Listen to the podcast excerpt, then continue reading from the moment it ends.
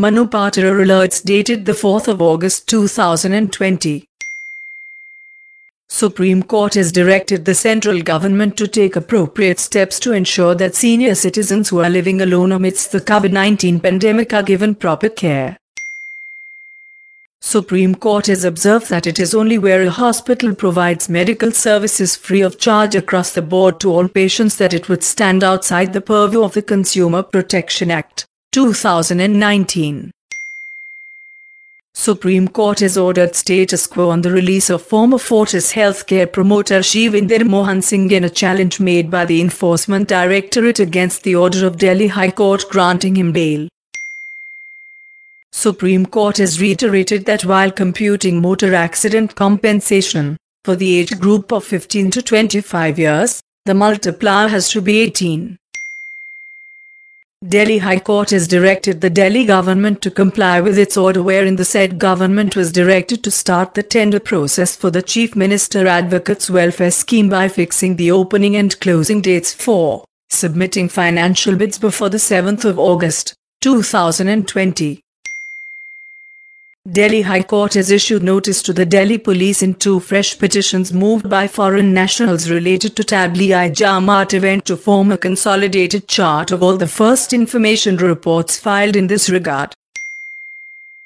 Supreme Court has observed that a memorandum of family settlement is not required to be registered and is binding on the parties. Delhi High Court has questioned the Delhi police for issuing a direction to exercise due care and precaution while making arrests in Delhi riots so as to avoid Hindu resentment. Delhi High Court has issued notice in plea moved by foreign nationals related to Tablighi Jamaat event who have moved the Delhi High Court seeking quashing of the second first information report registered against them pertaining to the same chain of events for which they have already entered into a plea bargain.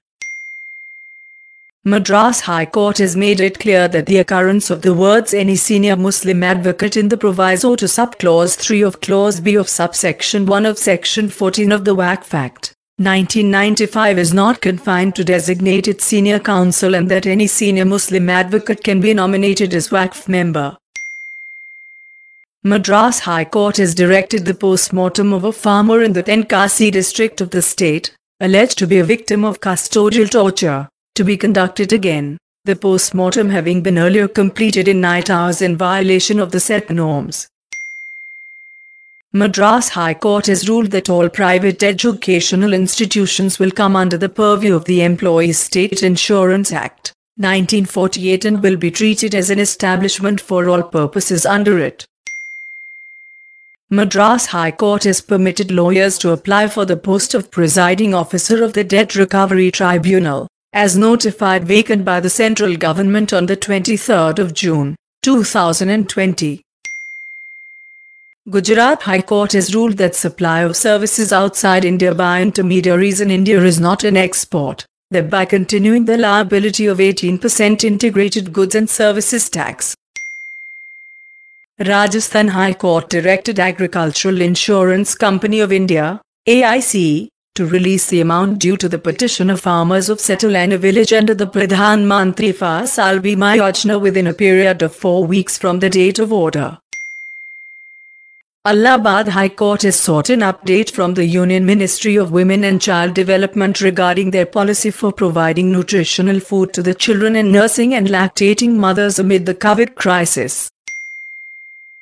Allahabad High Court has dismissed a public interest litigation seeking a direction upon the High Court through its Registrar General to frame comprehensive video conferencing rules to facilitate conducting a virtual trial with taking of evidence, framing of charge etc.